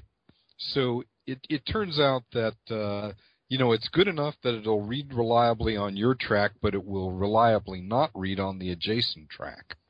Um, and if you have two readers on um, one stack, uh, we recommend you offset them by three or four inches because they do tend to interfere with each other when they're both trying to read. Um, so as long as you know, if you have say two throats to one yard or two leads, you know, you could set one forward a few inches and the other one back a few inches, and everything would work out great. So there are certainly other more capable technologies, and uh, you know, there's a, one guy we were cooperating with and sharing some information. You know, really had it in his mind that he wanted to you know that this other technology was better because it was re- it would read further, and he discovered that he was getting very inconsistent results because he was trying to read the whole track at once. So Uh, he ultimately came back to doing it our way. So there you go. Yeah, sometimes the weaker technology is So with the with the reader that does multiple tracks. Oh yeah, yeah. So there's basically two heads. You just install each head as if it had its own reader, but at the end of the day, Okay. or I should say, you, you each head as if it had its own control stack. But then at the end of the day, they just plug onto the same board, and uh, you know it knows about two different readers, and uh, they they each um, uh, technically they each have like a little serial port, so they they send you data which is uh, you know a little header and then the actual contents of the RFID tag and then a uh, uh, you know an end of transmission character so that you know you got the whole thing. Um, and the uh, right. the Arduino is really just sitting there reading these and essentially combing the hair so that the the right bytes getting the right message, and then it just uh, uh, you know gets on the Ethernet and sends a message off to the server when it's done. Uh, so it's all pretty clean. So, so uh, uh, is the communication protocol between these different readers like Ethernet, or is it serial and to a computer, or serial to the Arduino, and then what Well, happens with- from there? How does it get to uh, the the server? So within the stack, it's it's a serial logic level uh, command. I mean, we don't go to RS-232 or 485 or anything fancy. It's just you know five volts and well, actually 3.3 volts and ground internally. Um, when the processing is all done, it's Ethernet. Um, one thing we're playing around with, but we're not, you know, I think anywhere near a, a, a product, is to um, bring this into the CP node, which is actually talking the CMRI protocol, and oh, okay. could bring it back into JMRI and process it there. So that's another alternative. The uh, the Ethernet scheme, you know, at the end of the day, looks a little bit more like each Arduino stack. You can kind of think of as a user talking to a uh, a server. So they all look like browser users, and they're just calling up the the the server and uh, essentially opening a virtual web page using the JSON protocol and Okay. and sending it that way and uh, you know then you know there's yet another user who's the clerk who just logs in and he gets a web page and uh, you know he has the choice of well what reader do you want to look at and then there's just a list of all the reads that came by in sequential order with timestamps so you just go and say okay, that car, that train was about 15 cars, and it came by about two minutes ago. I bet you that's the one I want. You click on it, it shows you your switch list, and you can print it or not. You know. Right, right. Okay, so uh, I I see how that's handled now. That that makes a lot of sense. So you know, JMRI. I mean, I think we'll get there. The the the real issue is that there's no defined datagram. So every application is responsible for deciding what the datagram is going to look like, and you know, Logix, which is normally the thing you'd want to use within JMRI, um, uh, it'll it'll handle character data, but it it doesn't really have an idea that oh, there's a block and it's going to be 40 characters long, and you know the following characters mean the following things. You have to kind of do all that parsing yourself, and so that's a little awkward. It would be it would be nicer if there was a better scheme, but it's certainly doable. So we'll, we'll get there. Mm-hmm. Definitely. Now, do you put uh, RFID tags on locomotives too? Um, I personally don't because I'm really only interested in car forwarding. But as I mentioned, we have this OSing application, and in, on that layout, the only tags are on the locomotives and the cabooses. Right, so we know the front, and the back of the train, and then there's just a little window that you can open up and say, "Oh, here's the southbound merchandiser. Well, locomotive 4238 is the leader, and 2222 is the second one, and 1595 is the trailer." And you know, so when I see any of those coming by, I go, "Oh, that must be the front of the train." And then caboose 1627 is the back. You know, so when he's past the station, I know to send in the OS. Okay. Okay. But there's no reason he couldn't do both. I mean, if he Yeah. also wanted to be generating switch lists, it would just be a matter of tagging the cars. so when you tag cars, is that something that's handled computer side where you would get this, I guess, RFID signature, and then you would just uh, attach, um, uh, let's say, reporting marks to that, or can you actually oh, yeah. embed the reporting marks inside the RFID tag? Um, well, you certainly could do that, but because we wanted to use the least expensive tag that would work well, um, uh-huh. The way these work is it's it's just a 64-bit number, and uh, our vendor just seems to assign them randomly, but never seems to give us the same ones. Although, given that it's a 64-bit number, that's kind of unlikely anyway. so, the way Chris set the software up is incredibly clever um, the first time you you know after you've gone and uh, installed the tag, you just roll the car over a reader, and you get a uh, when you go to print the switch list, it says, um, "I don't know this number. Assign tag to car." So you click on that link, and then it takes you to the uh, uh, uh, car database and says which car do you want. And if not, you know, if there's no car there, it gives you an option to create a new one. So, you know, you enter UP, you know, four, five, six, seven, eight, nine, and oh, maybe it's a covered hopper, so you'll enter LO and car type and so forth. And then it says, is, is this the tag, you know, the one that I read that you want to assign it to? And you click yes. And then, uh, you go back to the switch list and it's fixed it and it, you know, gives you UP four, five, six, seven, eight, nine. Okay. So, you know, just the first time it sees a new one, it it it it asks you to enter it. Uh, so is it possible in the RFID tag to you know assign your own, actually embed a your own sort of number in there? So, um, sure, like this... like if I want to take a, a freight car to a friend's layout for the first time and you know put it into their operating scheme, you know where where where the tag has the actual reporting marks in it, you know, and wheel count and whatever else that that you want to take to layout to layout to layout. Well, you certainly I have got to do a ton of setup. Yeah, yeah. I mean, of the of the 64 of well, let's see, it's it's an eight byte field, so you got 64 bits.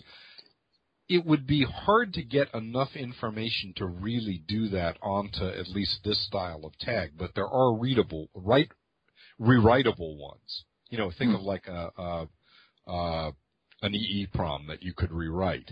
Um, right. But um, you wouldn't get that much information in there, so probably the best thing to do is just, uh, uh, you know, just use it as an index into the database. But you're okay. right. If you brought a whole train over, then you'd have a little typing to do. Right. Yeah, yeah. I I thought it'd be cool to have like, you know, just a little snippet of of information. Like, here's the, the reporting marks. You know. Well, it's um, true, but I mean that would be four of your eight characters, right? You got eight bytes, so to put four characters in, that would be half of the tag right there. Right. Um, yep. Um, I'm sure there are tags with bigger fields so that you could do that. I mean, essentially, let's say you had an 80 byte tag, you could write a whole record, right? I mean, that's kind of your standard unit record going back to the punch card days. Um, right. So that that really would be very cool, and then the database would just be distributed on the cars. Um, yeah, yeah. Um, well, I'm sure it's doable. the, the cheap ones we chose don't do that. yeah, it's a, it's it's sort of like the economics of scale here, you know. Yeah, yeah on one side, you could use the, you know, four dollar RFID and just figure it out on, on your railroad, or you could go for like the $30 RFID tag, you know. I get so that. Now you have the twenty dollar car with a thirty with a thirty dollar tag. You know uh, what's wrong with this picture? Um, yeah. Hey, you know, back back in the days when we got blue box locomotives and stuff, that was a thirty dollar locomotive with two hundred dollars a part on them. Oh, so it was. Well, yeah. I mean, starting with let's see, you had to get the Northwest Shortline uh, half axles and wheels, and then yeah. you needed the Mashima can motor, and uh, yeah. basically everything came off. yep, yep, exactly. Then, then, then you would, of course, uh, you get the I think they were about fifty bucks at the time. The decoder or the you know Yeah. they had lighting units, the the Ivan light units that were like Right. forty, fifty bucks or something like that, and people were tearing but yeah, kind of going back to yeah, I see what you're saying. You know, the the twenty dollar car with the thirty dollar RFID tag. That's pretty funny. But Yeah. No, I, I- I think uh, I, I'm really excited about what you guys have developed so far. And uh, i- is that a dot com address that that you gave the Model Railroad Control Yes. System? Yes, it is. Uh, Model Railroad Control Systems dot com, And, uh, you know, if you go take a look at it now, uh, we've got, you know, most of the documents we've discussed here and a few other good things up. And, uh, keep, keep visiting us because we'll have the whole store up in the next couple of weeks. And, uh, uh, a lot of this stuff, there'll be a lot more information and, you know, you can, most of the things we've talked about, you'll just be able to buy, uh, you know, in a standard web store environment. Okay, aren't you running up against a uh, time wall here, Seth? Uh, absolutely. I mean, got lots of things I can talk about, but uh, I do need to prepare for the Layout Design SIG board meeting. I'm uh, I've been a director and past president of the Layout Design SIG, and after ten years, I'm I'm finally terming myself out, and uh, this is either my last or second to last meeting, depending on when the election is cut off, election ballots. If you're an LD SIG member, uh, it's LDJ 53 has the ballot, so there's some good candidates. Vote for them. Put me out to pasture. Okay, you heard it here, folks. Put him out to pasture. If only half of Congress would take that same uh, that same approach. I know when I've had enough. Yeah, it, see. it sounds like Golly. you need to pull the pin on that one, Seth, for sure. Well, Seth, appreciate your time, and along that line, uh, drop either Chris or I a note about what else you would like to talk about, and then we can get together, schedule, schedule. I'm sorry, schedule another session either for a follow up or to wrap into this one. Be happy to do that. It just had more, you know, it seemed to coalesce once Chris got on board because I'm scrambling in the background going, what the heck is this? Uh, completely understand, and you know, for, Yeah. for me to just kind of read you the pitch would be pretty boring radio. So, uh, um, I think that was super. Um, I'm, I'm glad. I'm glad Chris could. You know, hey, while I've got Chris here, um, Yeah. we had this discussion Here. in Cleveland about about the odd choice of uh, UPGP15 uh, uh, paint schemes and eras that that your employer uh, chose in the past, and uh, I, I'm still counting on you to uh, like of the 350 or so GP15s ever made, like 220 or 30 of them were in the uh, straight UP with the old UPAC, uh, MOPAC numbers scheme, and they've never Yeah. done that. and that's my era, so I'm really kind of looking for some. Hey, you know, if you if you have suggestions, fire them off to me. Um, I, I'm I'm happy to take any sort of suggestions, or um, even even if you have photographs, you know. Um, oh, well, I've got lots we'll of those. See what we can do. Yeah. Okay. See well, we, we talked do. about it. I think you were aware of the issue, but I'll send you a little ping. No, actually, I, I, I was, uh, you know, uh, GP15s just weren't really on my radar at the moment, so it's kind of out of sight, out of mind type thing. but it, it yeah, it, it, this goes to any of the listeners too. You know, it's C Palomarez my last name, P A L O M A R E Z at athearn dot com. Just any suggestions that you might have, I'm really interested in, t- you know, taking them into account. So. Excellent. Thanks, Chris. No problem. Thank you very much, uh, Seth. Have a good night. Well, thank you all. It's really been a pleasure. Yeah, All right, thank you. We'll do this again. All right. Okay, Mr. Chris All right, Mr. Paul Gillette.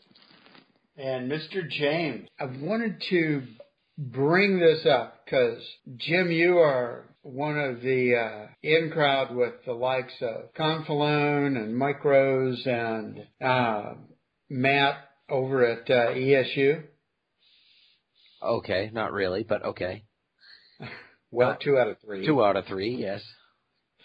I had the opportunity uh, week ago Monday to go to uh, Matt Herman was at Litchfield Station in uh, Phoenix area. It's actually Peoria, and that is the uh, at one time model railroad uh, store uh, run by Bruce uh, Petrarca. Yeah. You know, who does the uh, DCC column. Yeah. And Bruce was there. And so Matt was there. And one of the things that's always frustrated me was in going to the ESU website, because I've heard uh, you, Matt Conflin, and others speak so highly of ESU. And I, I had a hard time getting information out of the, the website. And granted, it could have just been me. But he was there, and we were just sitting in chairs around the uh, switching layout there at Litchfield, and he had brought uh, five or six HO scale locomotives with his decoders in them. We also got to meet his lovely wife who handles all the dealer business. And his two, two of his little girls were there. So it was cool. Uh, and this was hosted by Jack Lynch.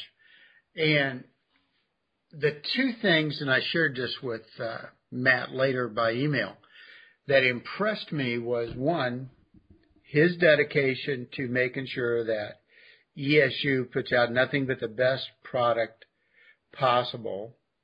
And secondly, he backs that up by not accepting anything less than the best. So he brought out uh, a Dash 9 that had uh, one of his ESU select decoders in it Mhm. with the appropriate Dash 9 engine file. hmm And there were like 10 of us there. Everybody was blown away by the accuracy and just fidelity of the sound of this decoder hmm because I have a uh, Dash 9 in a competitive product that I have spent a lot of time using Railmaster speakers and fine tuning that graphic equalizer and his right out of the box just blew me away. And I went, oh wow, that is a good sound file. So then he rolls out uh, his Genesis DD40AX or DDA40X, um, twin motored, and he has that available. The the one product there had two decoders in it, just the way Athearn, you know, delivers it. And so he said, "Let me show you the startup sequence on this." And so the first prime mover starts up, couple second delay, second prime mover starts up. And then you continue to hear two prime movers. hmm There's two speakers in the loco. And I'm going, this is really different from, again, a competitive product that is specifically made for the E8s that once you get past the startup sequence, it's just one sound. hmm I don't care how many speakers you have coming out. It's just one sound. And we're all looking at it, at each other going, wow, this is incredible. So he ramps it up and you still continue to hear in and out of a discordant, you know, motor sound hmm to periodically in sync and then back out again. Very, very Right. impressive. And one of the things that impressed me, Chris, was he said, how many here have had a decoder that the prime mover sounds are still going after you brought your locomotive to a stop? And, you know, we all raise our hands. And he goes, "Let me just floor this and cut it off, and you tell Oh me." yeah. and the sounds stop in conjunction with the locomotive. It's it's in idle by the time the locomotive stops. And I'm going, wow, that is very impressive. And he said, we do the same thing with our single decoder. He said, you'll get the in and out of uh, sync of the two prime movers. He said, but we do now have a um, that sound file available to where you can just do a single decoder. And I'm going, this is, wow, this is really great. So then he shows us one of two existing Rapido F40 PHs. And he's got, and of course it's just on deck and it's up there. And I have heard his sound file, his general F40 PH sound file in a, in a friend of mine's Kato you know, one of the Kobo versions. Mhm. And I mean, it's just very, very impressive. Uh, likewise, his Genesis sound file, uh, for the, I've heard of three of them in Katos, and they were Kobo conversions. And I'm going, this guy is onto something there. So I have three jobs and sitting in front of me from, uh, customers that one of them is a big ESU fan, so I'm going with uh, Steam and his locomotive, the the select, and I'll download the sound file because I bought one of his uh, download uh, decoding. You know, I really devices. like personally the ESU decoders for a number of reasons beyond just the sound too, Paul. So Well, you know, the, when I looked at them, they are very small. And I'm not talking the micro, I'm talking about just the basic select. The width, the length, and the thickness. Uh, I put three tsunamis in a PA, an E8 uh, A, and a non-sound tsunami, just mobile decoder in a E7B for a guy uh, for his daylight train. Did this last week, and that's a tight fit, especially in the PA, whose roof profile is a little bit lower than an E8. And I went, golly, boy, this this ESU would make it a lot easier because of the thinness. What's your reason, Chris?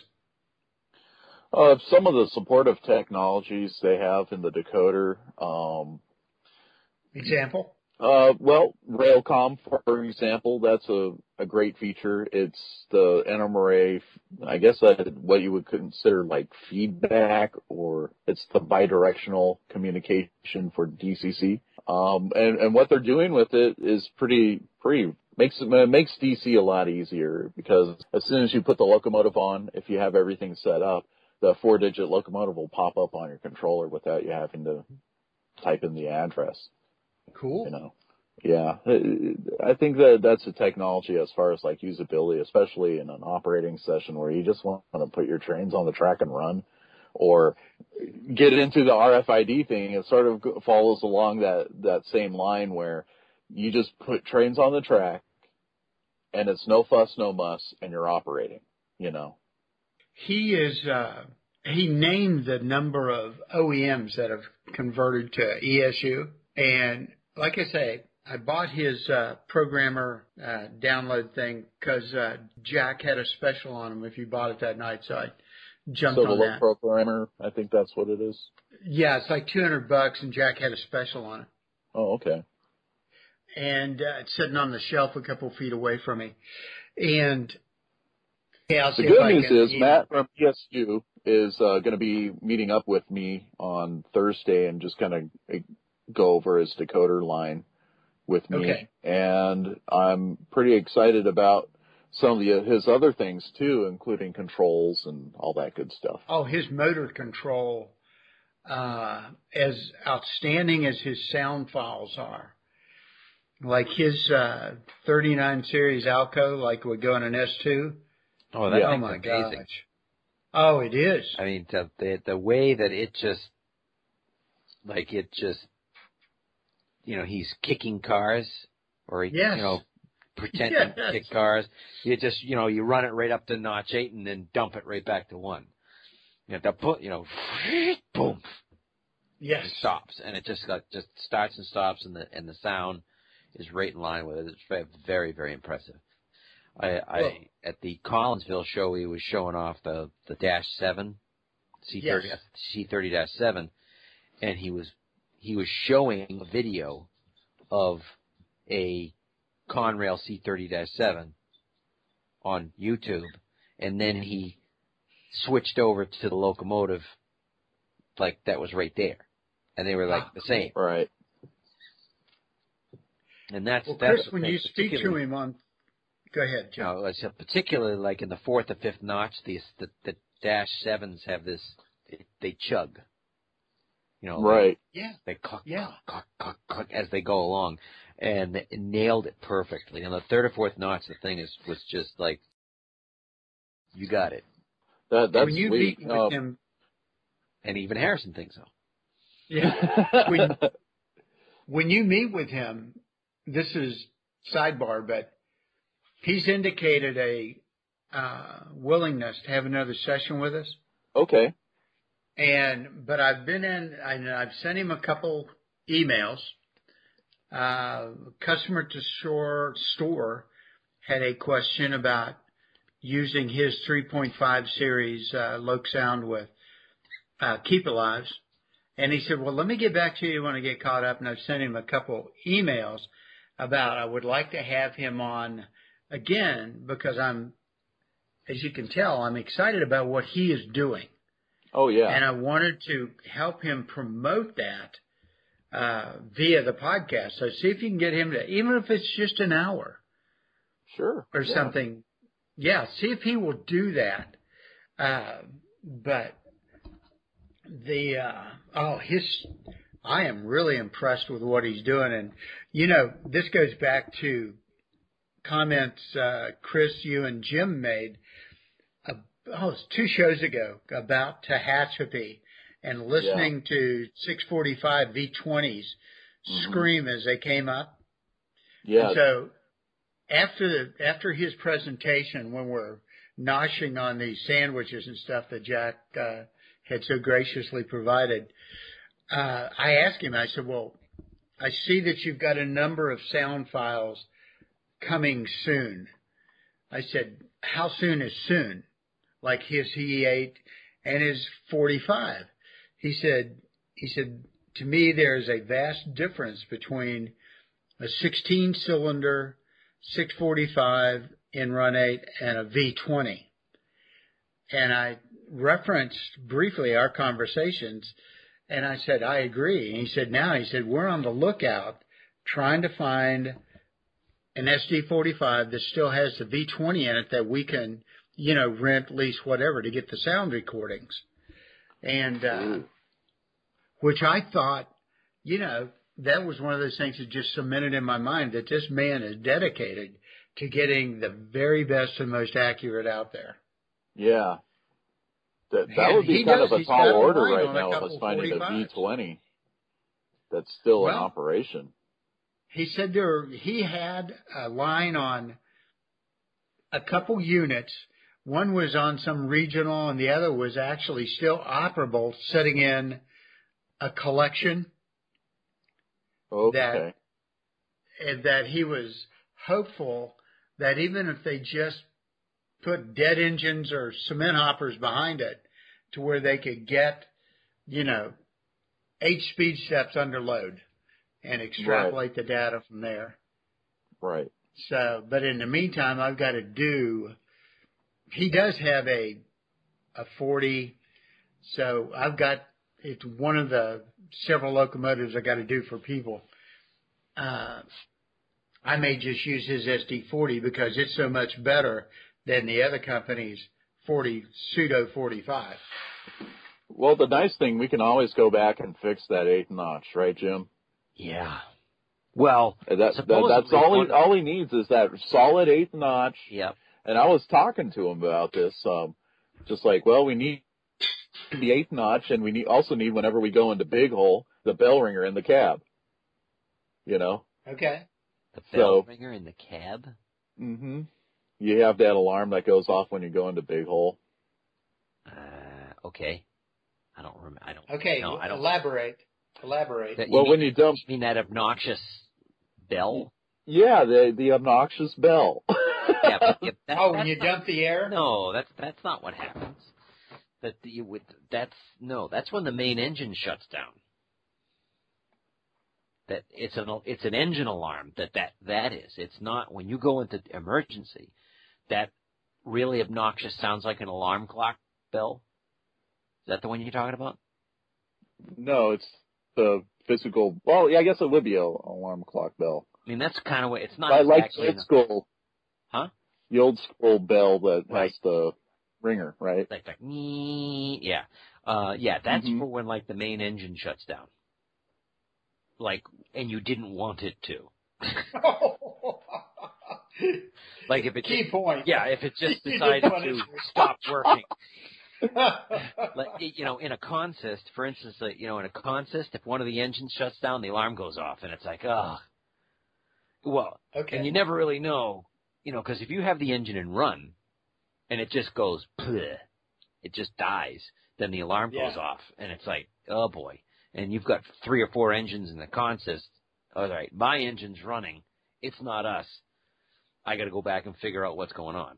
You know, and then you got to take, you got to isolate it. You know, if it's if it's just dead, you got to isolate it to to kill the alarm.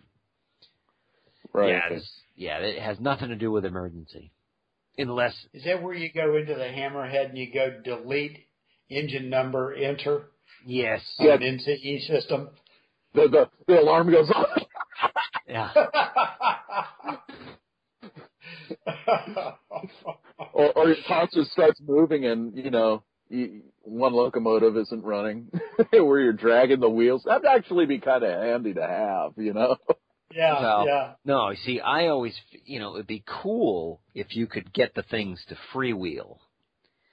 Um, Oh, Yeah. yes. you know, as opposed to just have the that drag. You know, it'd be nice if you could cut out a locomotive so that it just rolled instead of pulled. But because of the nature of Oh, I see what you're saying. Yeah. you know, to you know, take it out of the consist. But the problem is, is if you, you know, so you're you're pulling, you're you're pulling dead weight. The problem is, is if you actually, I I remember talking to someone where we kind of figured out how you could do it, um, and have the thing still roll but not pull. It's Okay. because you don't want to destroy the locomotive and you don't want to destroy the other ones that are pulling it either. Because if it's But just if the if the motor's not spinning, right, then how is it doing anything but dragging along the rail? Right. Uh, I forget how we figured out how you could do it. I think it was, I had something to do with dropping the voltage in the decoder. Oh, really? Yeah, Oh, oh, I, I, okay. I see where you're going with that. I think. I, I think. I, I, I'm not as big into, you know, motor control and everything on DCC to understand, but there was something that you could theoretically do, but the problem is it's not something you could just do on the fly. You know, you can't Oh, just, okay. you can't just go click, it's off. Um, Yeah. which would be ideal as a layout owner. Uh, it would be neat if, and devious and horrible, if at times when you have this guy going up a hill at, you know, guys going up the hill at 35 miles an hour with four engines to be able to go into the DCC system remotely and say, your third unit just died. Now you have to go, now you're going up the hill at two or five Yeah. or something like instead of 35 you're going up at 5 or 10 miles an hour and you're like what the hell? And then what you have just one happened? of Seth hotbox detectors go off. oh yeah then you'd never get started again They're actually going backwards down the hill or Yeah. doubling yeah, it, you know. with the front locomotive dragging. uh-huh Gravity pulls it down. yeah yeah that would be bad um but i mean you know even there's just no real way of dynamically doing that unless you specifically put in a dummy you know Well, a sound dummy. You could do a sound dummy. Um, and just uh, remove the worm gears and the drive shaft, obviously, and just let the gears spin. And the decoder will provide the sounds. but, but just leave the motor there for, you know, ballast. yeah, but in this particular case, you wouldn't want sound because the thing's dead. Yeah. You know, so Oh, You know, very good, the, very good. the thing is dead unless you had sounds like you know the motor spitter. You know, I mean the the the um, Spitter valve. yeah the spitter valve. Okay. You know that might be interesting, although you would never really hear that much. You know, is that worth Right. dropping a hundred dollar decoder in just to have a spitter valve? No, not at all. No. Um, Now, and all right, going back to ESU, their spitter valve. oh, it's great. That's because he's got nine different sound files in there, and they just kind of randomly come up. And after you shut the locomotive off, hmm the spitter valve goes on for another 60 seconds as the system bleeds down. Right. Yeah. That yeah, that's really cool. That is really That really is cool. so cool. And uh, you know, from the, the the sound files I've heard from them, you know, the C30-7 was magnificent. The 539 was great. The you know the Alco the R, RS3 was great. Uh, the only you know, and everything. We're getting back to that eighth notch. Everything about the 645 is magnificent up until the end. You know, it's like, yeah. Now, hopefully, your other sound recording is better than that one. You know, or fix it. well, that's the nice Yeah. thing about it. You just upload a new profile when it comes out with the, right. you know, so it Oh, isn't yeah. like you're you're not married to to the to any of those sounds. You can change all that, you know. Right. And of course, then you can multitask the decoder. Oh, I'm going to trade this engine away, but I'm keeping the decoder, and then you just download a new sound file Right. into the new locomotive, and Like you know, some you don't have to go out and buy another decoder. right? So you can yeah. have, have, the engine going all around and have them going. yeah.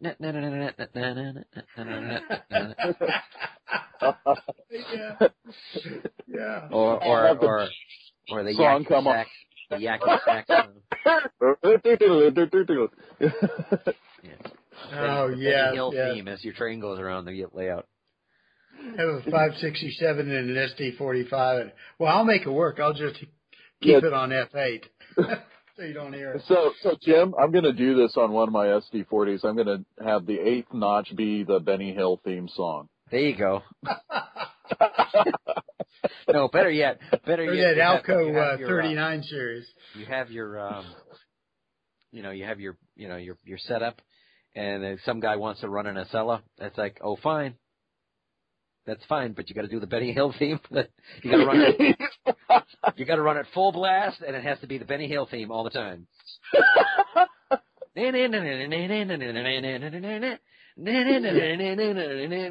Isn't that a little fast for that curve? Doesn't matter. Go. Benny Hill was fast too. Keep going. and the be- and the best thing is you got to put batteries in it so that when the thing does derail it's the music still goes Oh, and you, make the speed of the music proportional to the speed notches. So as it's coming out of the yard, it's and then as it notches up, there we go, proportional sound. Maybe with the Benny Hill theme song, and it's the whole reason why we need to have a good 30s second uh, You're uh, bouncing around keep there. alive buddy. on that one too, right, Jim? Yeah, that's right. Absolutely. Keep Oh, alive. well, Yep. Yeah, and then but the other no. See, the thing is, is if you could get the sound, if the if the if the train derails, what you would be really cool is if you could get the sound to like slow down. Slow down. Cool. Well, hey Chris, and, They hear uh, a bunch of things you can talk to Matt about. when your uh, guy who was sick came back, Okay. the uh, I finally got the uh, SDP 45 cab off, Okay. and the part of the resistance was the cab has a slot or has an arm that slides down the slot of the interior. And so you got to kind of wiggle it out because of the friction between the two pieces. But, uh, got it off, got the, uh, LEDs in there. And I'll tell you what, I changed out the speaker, no offense. Put in a, uh, DSM-8. Right. Uh, cause I just took the weight out and mounted Right. it in the back and people at the store are amazed. So the next project is the uh, big boy. He gave me the information there and the information what he doesn't tell me is how hard to pry. he said, "Oh yeah, pry here and it'll come right out." And I'm going, "Wow, man, I'm seeing plastic flux. I don't know. Am I prying hard enough, or am I getting ready to destroy the body here?" So anyway, Oh. I got it partially apart, and uh, looks like you guys put some pretty robust speakers in that big boy tender. Uh huh. Pretty daggone looking. I think they just get a little muffled by, cause they're, you know, you got your decoder board and some stuff in there that, uh, I mean, where else are you going to do it, especially on the oil tender? So I understand why it's done.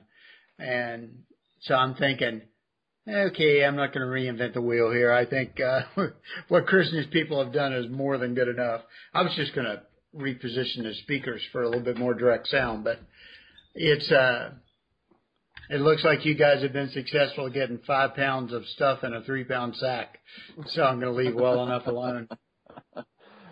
The, the, those steam locomotives weigh a ton, you know, so Oh, there's Uh, no question about its ability to pull. Yeah. None whatsoever. It's just the, you know, part of, I would imagine, you know, part of the, their speaker placements are going to count weight. I think weight was their driving, their driving, um, inspiration for the, some of these steam locomotives.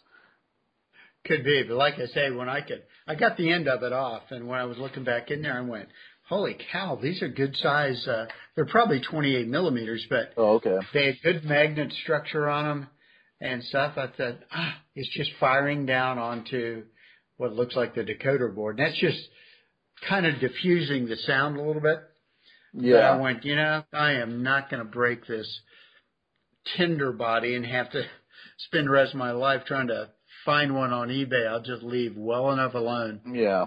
Because it's such Pick a and choose your beautiful battles, locomotive. Paul. Huh? Pick and choose your battles, Paul.